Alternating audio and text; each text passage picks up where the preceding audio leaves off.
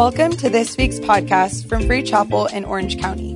We hope that you enjoy this encouraging message. For more information on our church family, visit freechapel.org forward slash OC.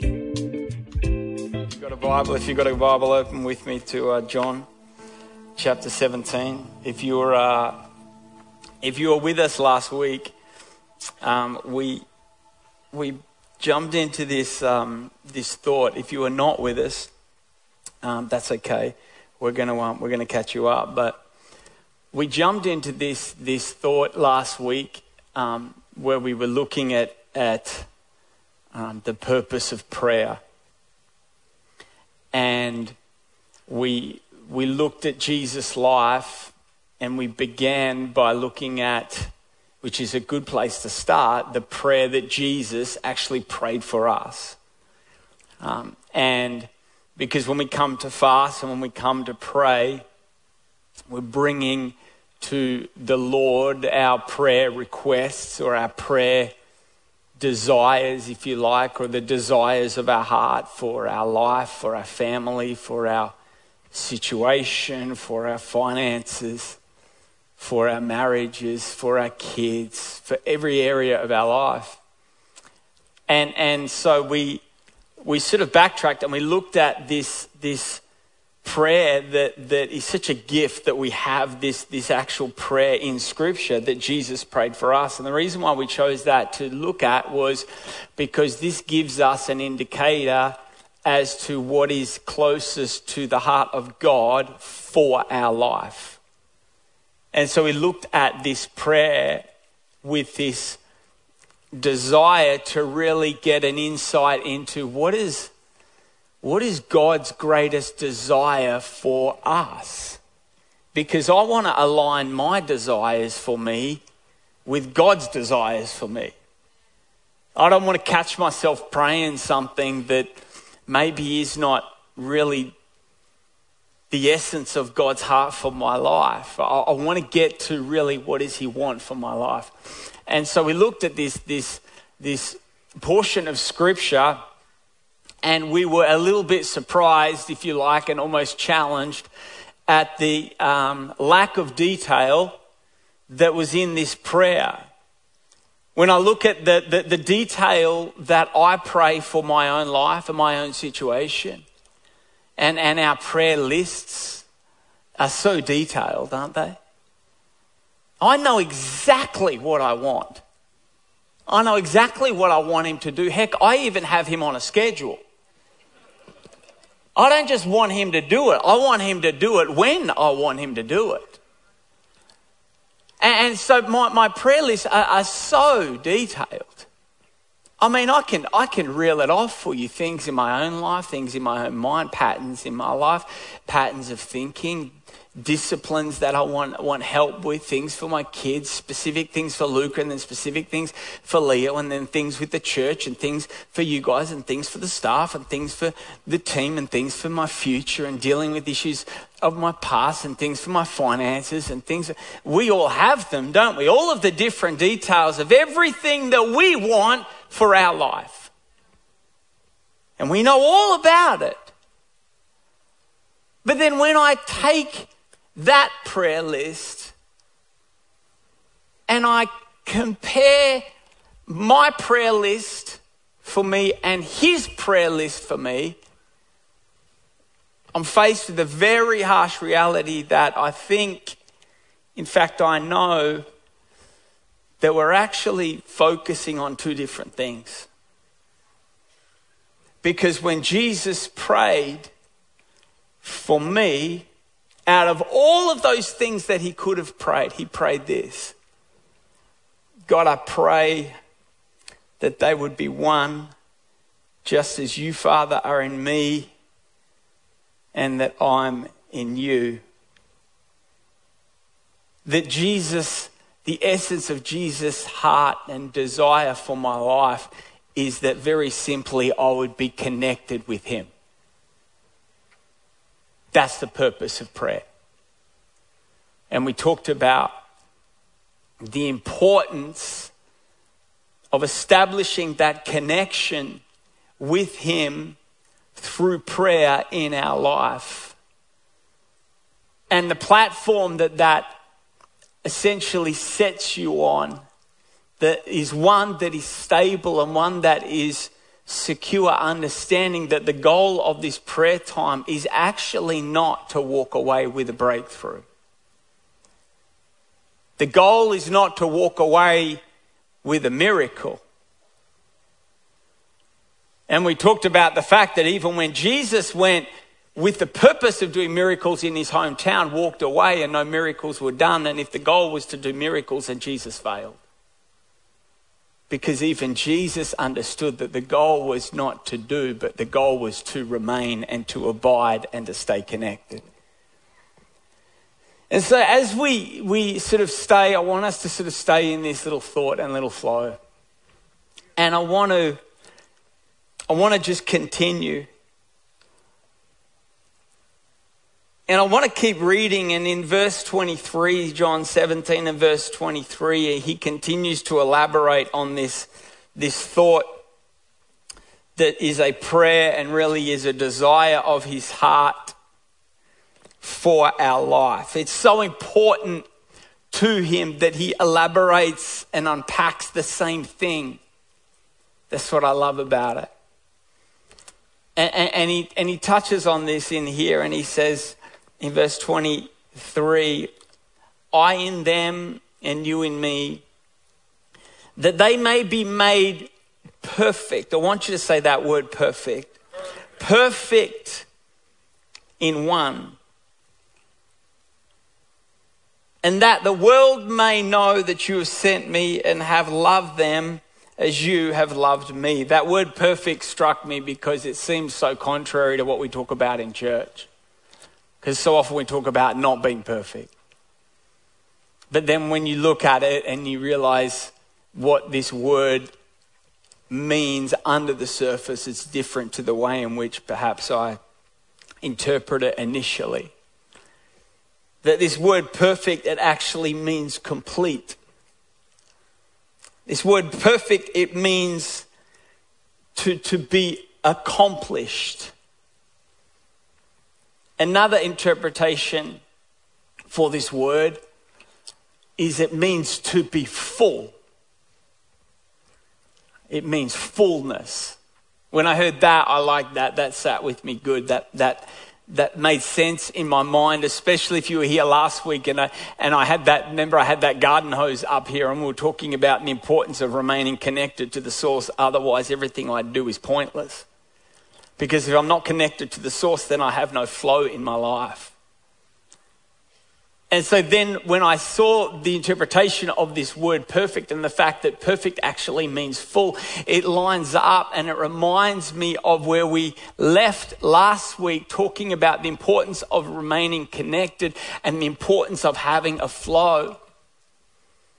Because if I don't remain connected to the source, the same way if a hose is not connected to a tap, it has no flow. And if I don't have any flow, I will never ever be full. And what he's saying in this verse is that I want to be connected with them, not because I'm a self absorbed God and I just want everybody around me to be all about me but I want to be connected with them. I want to be in them just like you, Jesus speaking, just like you and I, the Father, are connected, are one together. I want the same thing for them. Why? So that they can live a life that is full. A life that's full and then I started to think about that and I thought I've messed up that word full because I've talked about and preached about living a life that is full as being a life that's blessed in all areas and has a great marriage and great family and amazing business and doesn't struggle here. And this is what it means to live John 10 10 life to the full. But then I thought that's contrary to the way he's talking about it in this context. Because he doesn't mess, he doesn't mention fullness as a result of blessing in every single area of life. Because that would be fullness based upon circumstances and outcomes. And what I have And so I'm challenged to look at that word again. And when I look at it again, I see that he's talking about a fullness not based upon what I have, but based upon the one I'm connected to. And, when I realize that, that there is a level of fullness and fulfillment that I can live in purely just through a connection with the Father through the Son. Then, then I realize and I'm challenged by the thought that every time I'm not feeling fulfilled and every time I sense emptiness in my life and every time I am facing difficulty, it points me to the source of my strength that will fill me. And that is that connection and relationship with the Father.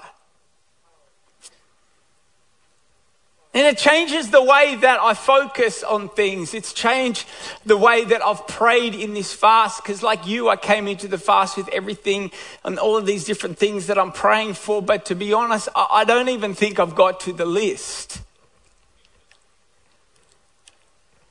Because I'm finding it really difficult to get past the prayer of, Lord, I just want to know you more. And every time I go to pray for different things and, and hear me, I'm, I'm still praying and still believing for all different things and areas in my life. But I feel the Holy Spirit keep taking me back to that same little prayer that I prayed at the start of the fast that is mentioned here in these words. And it's this invitation to encounter Him on a deeper level. And then I'm praying that. And then as I'm praying that, I suddenly realize that all of these other things that I get busy focusing on and wanting, they all sort of pale into insignificance. Because the closer I get to the Father, the more I'm reminded that the Father is going to take care of everything that I need because Scripture tells me if I seek first, if I seek first the kingdom, then all of these things are added. And so I'm, I, I look at this, this whole thing of what it is to be closer to Him. And it's such a, especially for dudes, it's such a like sappy thought, you know? Chicks love it. The guys, it just feels. Uh, maybe it's a strategy of the enemy to cause a disconnect between man and their heavenly Father. Because if he can cause that disconnect, he can allow a gap between a depth of intimacy between the head of the home. He can allow a, a, a depth of a, a gap of intimacy between man and their heavenly Father, and then in turn cause disruption to the family unit and disruption to culture and disruption to society because if I can get men to start thinking that being vulnerable and intimate with the Heavenly Father is somehow being weak or somehow being mushy or being too girly or whatever bizarre concept we come up with to cause ourselves to be distant from the God who created us and the only one that can truly fulfill us.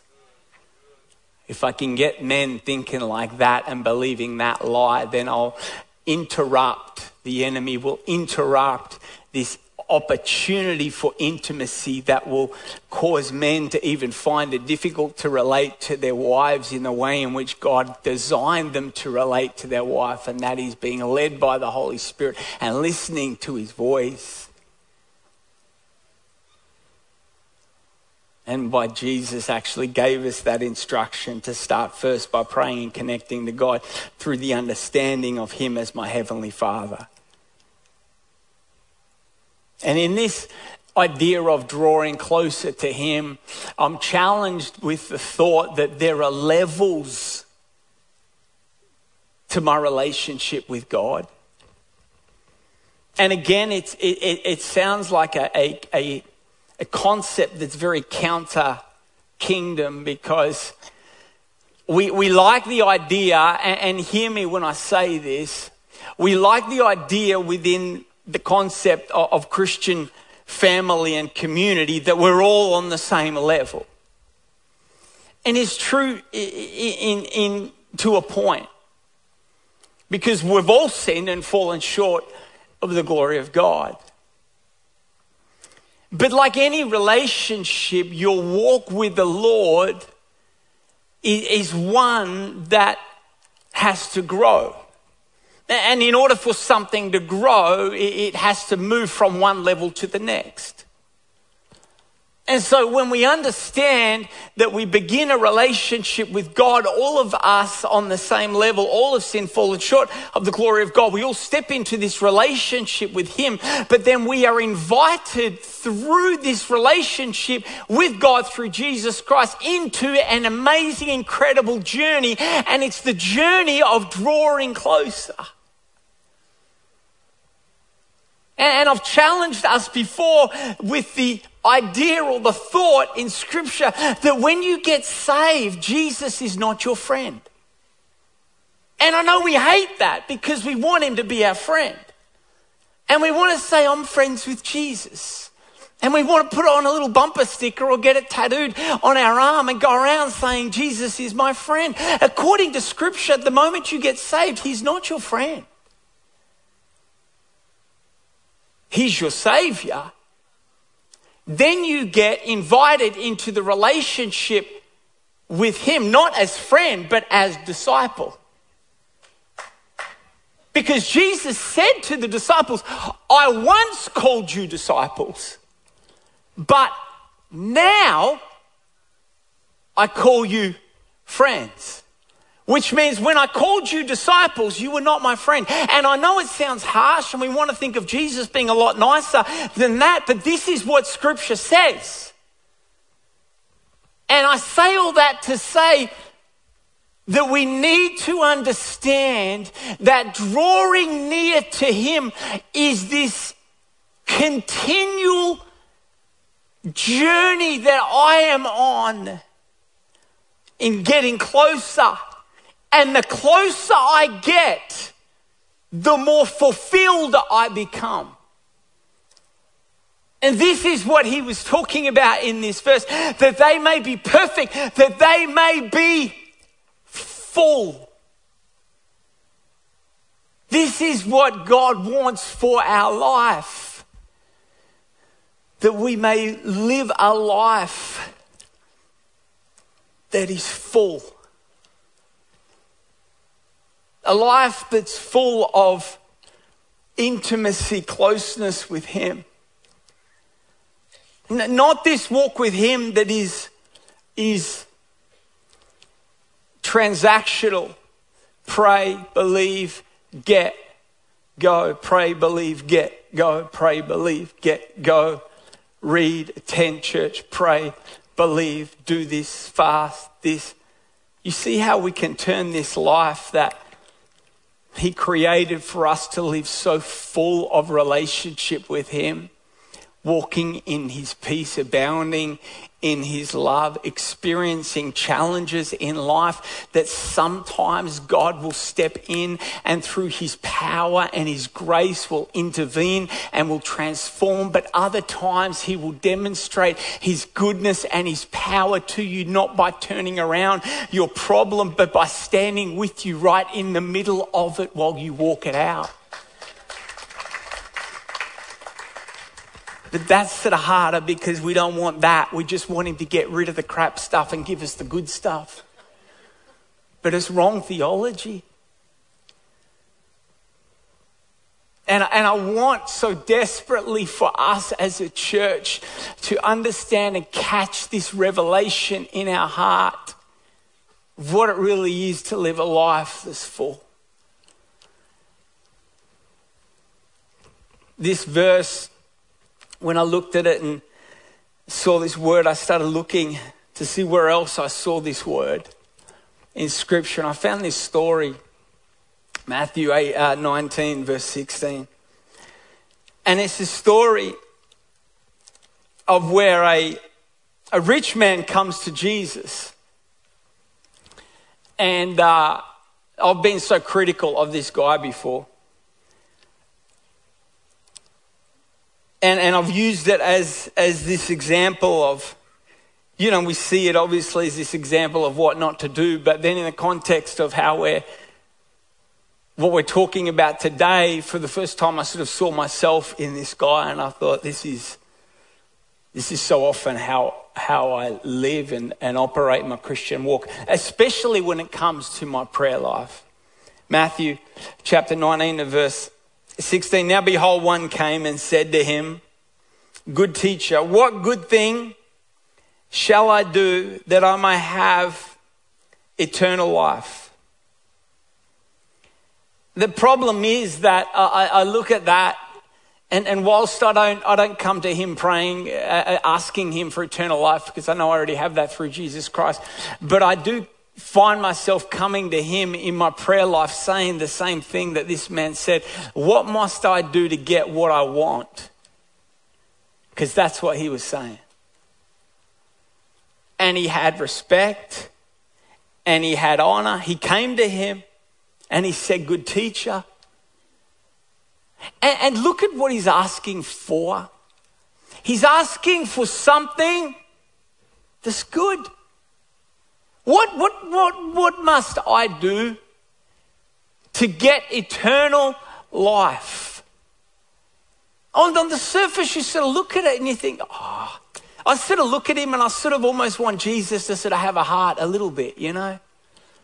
Be like, Jesus, come on, you know? The poor guy. What must I do to have eternal life? I think if someone came to me, I'd be like, oh, buddy, just get in a small group. Come along to church. Come here, I'll give you a hug. Listen, everything's going to be okay. And Jesus doesn't do that. Because he looks beyond the words that are said and he sees the heart. He said to him, Why do you call me good? No one is good but one, that is God. But if you want to either uh, want to enter into life, keep my commandments. Now, of course, Jesus knows what's going on with this guy. But Jesus nevertheless says this to him. And then he says, the man says to God, he says, Which ones? Jesus said, You shall not murder, you shall not commit adultery. Because understand this man's thinking at this point of Old Testament the old covenant, and there wasn't just 10 commands. I mean, it was a multiple Levitical law and, and everything. So there's all of which, what do you want me to do? Like all of them? What do you, so Jesus says to him a few honor your father and mother, love your neighbor as yourself. The young man said to him, All these things I've kept from my youth. What do I still lack? Jesus said, If you want to be, here it is Say the word out loud. Perfect. The same word in the Greek. If you want to be full, because he, what Jesus does is he sees the need beyond the man's want. The man comes to Jesus and this is what I want. I want eternal life. And Jesus is saying to him, No, no, you're not asking for eternal life, you're asking for fullness. And I'm going to tell you how, what you need to do to get full. You need to sell all you have and give it to the poor, and then you'll have treasure, and then you'll come, and then you'll follow me. I love the way Jesus addresses things. And I love his ability to speak straight to the root of the issue. Because the root of the issue in this man's life, it wasn't that it, he had a problem with money, it was that he had a problem with lordship. Because go back to the way in which he approached him at the start. He came to Jesus and he never called Jesus Lord, he called Jesus teacher. He never understood what it was to live a life that was completely surrendered, a life that was completely connected, therefore, he never lived full. And all he was doing was he was trying to relate to Jesus on this transactional level where he just wanted instruction on what to do. But his desire, in his desire for instruction, he was sacrificing intimacy. And then I find myself as I look at this, I realize I can so often do that. That I think sometimes, if I was to be really honest, if I had a choice, Ben, you get to stand here and hear God tell you this, this, this, I want you to do this, this, this, and this, and then you'll get this, this, this in your life. Or if I had the choice to just sit in His presence, maybe I would choose that. And I hate to tell you that on a Sunday morning from the stage in the middle of a fast.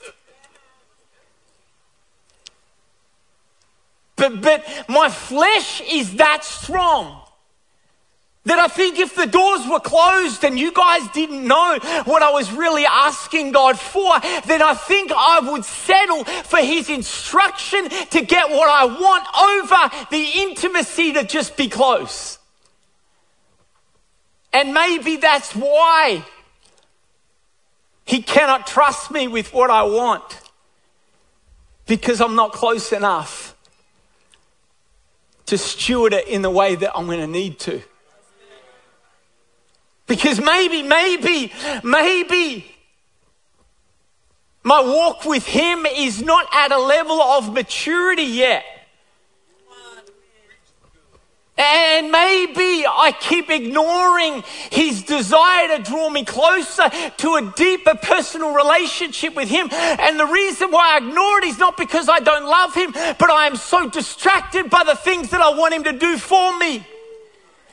And I tell him, if you do this for me, I will draw closer.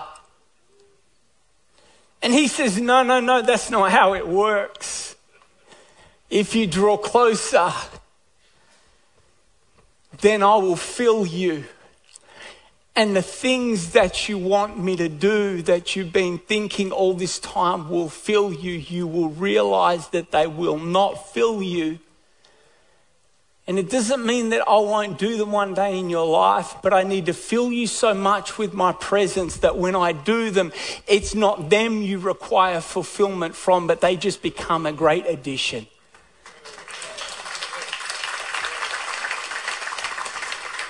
That's when He can trust you with the business and the blessing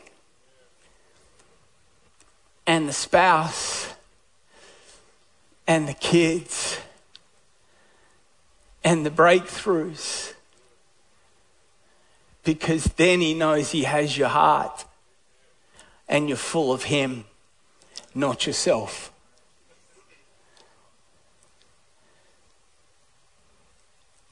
But I find every time I go to Him in prayer, it takes me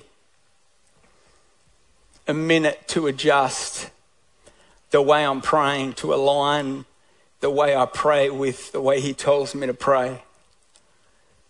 Because again, I'm so fixated upon instruction over intimacy. And it's not to say that instruction from Him is not important, but instruction from Him becomes religious if it does not lead to relationship. Because the purpose of instruction is to produce revelation. And the purpose of revelation, instruction cannot just be information. The purpose of the instruction is to bring revelation, and the purpose of the revelation is to bring us to a place of intimacy and connection. Because instruction speaks to my head, revelation speaks to my heart.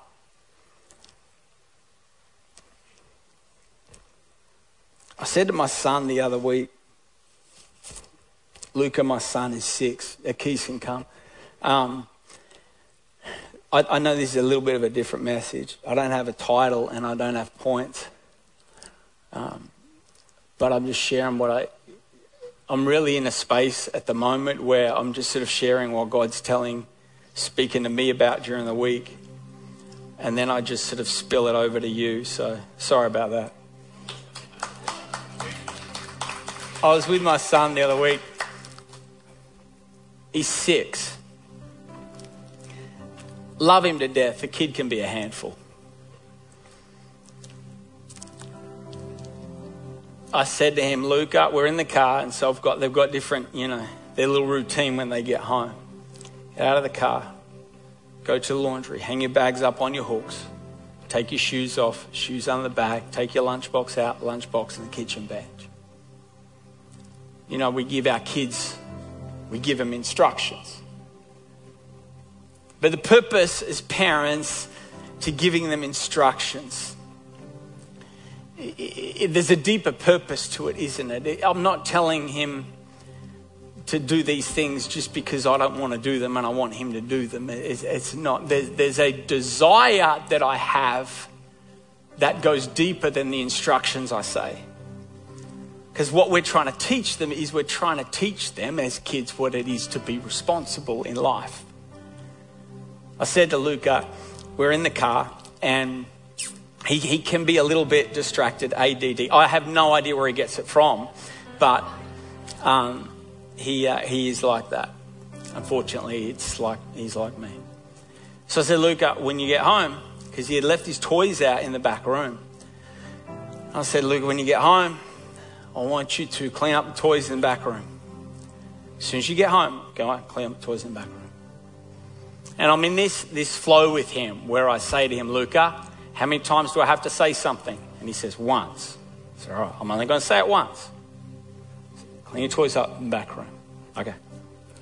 So we get home, we unpack the car, and we go inside, and I'm watching to see, you know, Luke is going to be a beat in. He walks in, walks in, walks straight past the back room, goes to the stairs, and goes up to his bedroom.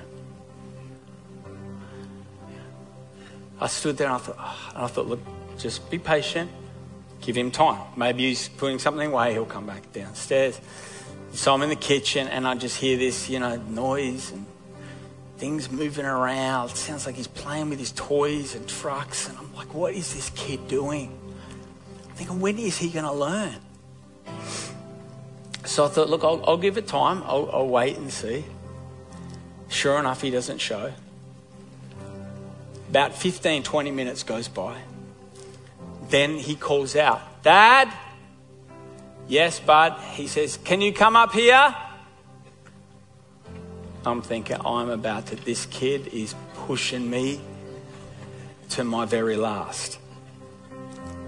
I walk upstairs, go, go to his room, open the door of his room. He's standing at the end of his bed on the floor, standing like this, looking at me with the biggest smile on his face. Like proud as punch. So I look at him and then I look around his, his room, and his room is absolutely spotless.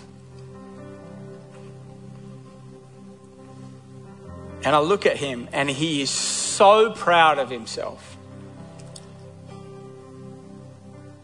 And then I stopped for a minute. My initial thought was to correct him and say, buddy, listen, what did I tell you to do? But then I realized something. Even though he missed my instruction, he did obey my desire.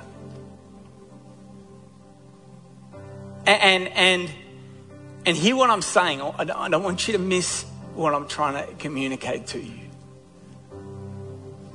But when I saw the smile on his face and, and I saw how proud he was, and I realized that even though there was a misinterpretation or a miscommunication pertaining to the instruction, the desire was still fulfilled. Because my desire is not to just get Luca to clean particular rooms. My desire is to teach him to be responsible and clean up after himself. And I started to think of me and God. And I started to think of how many times uh, I've been hung up on the particulars of what God is saying, and I miss the desire beneath the instructions and miss catching his heart. And I think of how many times I've been like my son Luca when I've perhaps preached something that wasn't even what he wanted me to say. But I was able, through the power of the Holy Spirit, to tap into something that was beneath the instructions. And sometimes I feel like I'll finish preaching or doing something for God, and God will look at me and be like, listen, you didn't say exactly what I wanted you to say. But I'm going to bless it anyway. Because while your actions sometimes are off, I know I've got your heart. And if I've got your heart, that's what I can work with. And hear me, I'm not saying or giving us a license to ignore his instructions. James tells us, for those that know to do good and do not do it, to him it is sin. So if you know his instructions and you purposely ignore them, that is sin. But the point that I'm making is do not put the instructions of God higher than the desires of God. Because instructions are just words on a page. Desire is the spirit that speaks to you through those words. And if you reduce your walk with the Lord, down to just instructions, you will never live full. Because this whole thing that we do surrounds relationship. And so many of you miss out on doing what God has called you to do because you're so fearful of hearing Him wrong. And I want to encourage you and tell you that if you can learn what His presence is and learn the desires of His heart, what you do won't matter so much. Because God will just bless it anyway. In the deal that you make in business, or the path that you walk down in your studies. Walking with the Lord is less about where you go and more about who you're with. Because when you're with Him, what does it matter where you go anyway? And the challenge for us in this fast as we continue to pray and be led by Him. The challenge is are you living full? You may still need miracles, you may still need breakthroughs, but are you living a life that's full? Not full of what you want but full of knowing who He is. Because a very contrasting story to the one that we read about. And I'll do it very quick, but is Zacchaeus. And I love Zacchaeus. But I've never seen it before. But the two characters there are so many similarities, but then there's also, they are in stark contrast to one another. Zacchaeus was rich, but a screw up. And the thing that struck me were the words and the, the words of the first man we read about. And how contrasting his focus was to Zacchaeus' focus. And it's all in the writing, it's all in scripture. The first man, his focus was, What shall I do that I can have? What do I need to do so that I can get? But Zacchaeus in Luke 19, I think it's verse 2, it says this it shows us his focus. So he sought to see who Jesus was.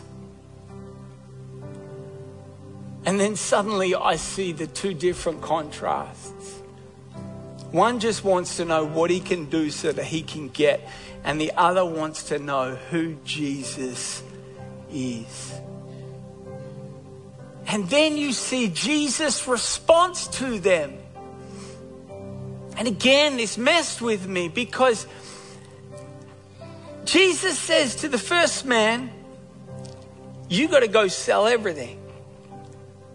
But then to Zacchaeus, and Zacchaeus comes to Jesus, and I love it because it gives us a little bit of this insight into the heart of God.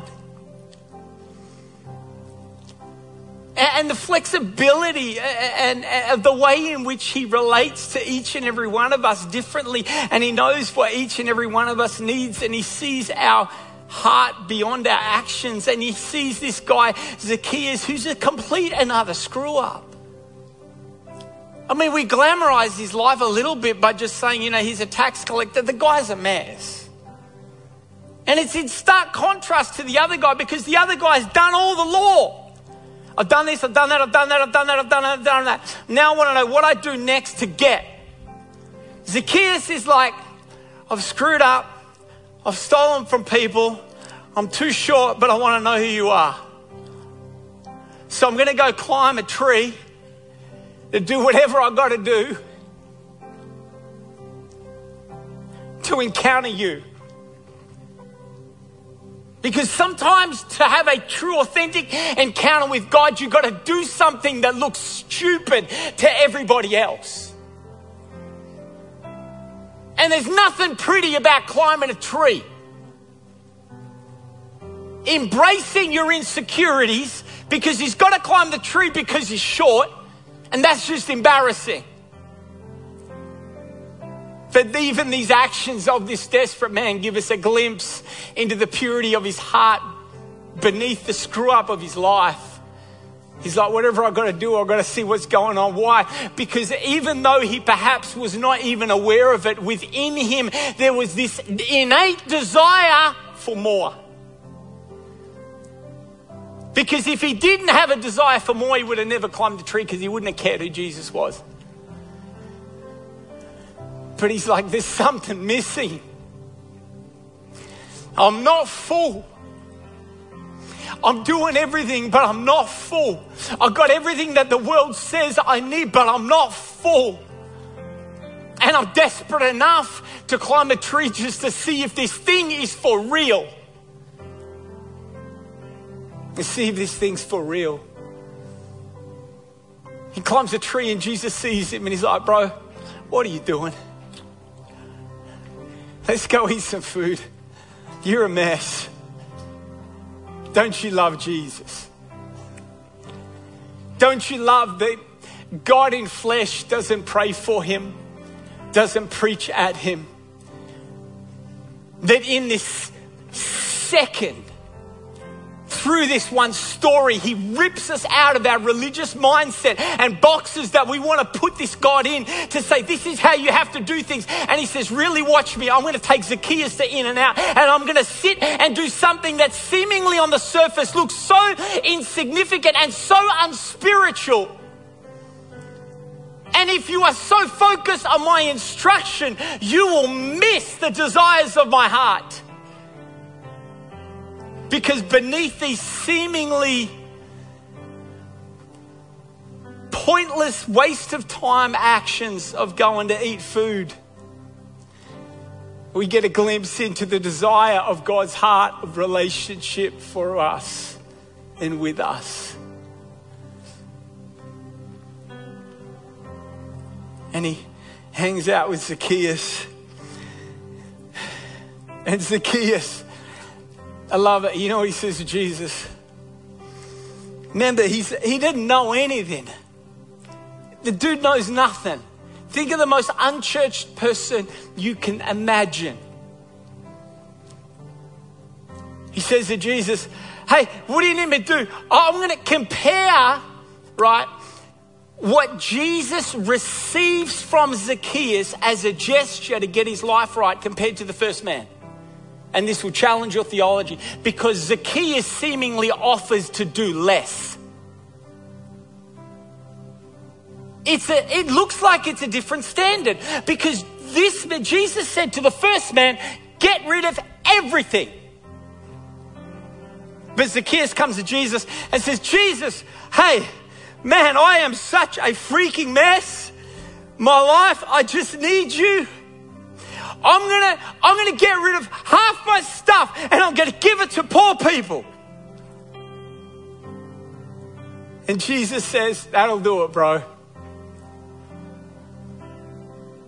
And if you look at it on the surface, it'll mess with you because that's not fair because he's offering to do less than what you told the first guy. And God will say to us, It's not about what I tell you to do,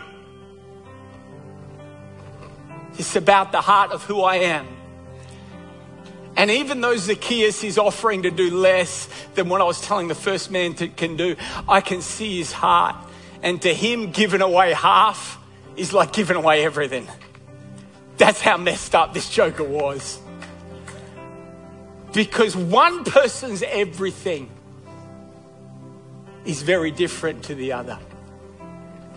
And one person over here given everything may look very different.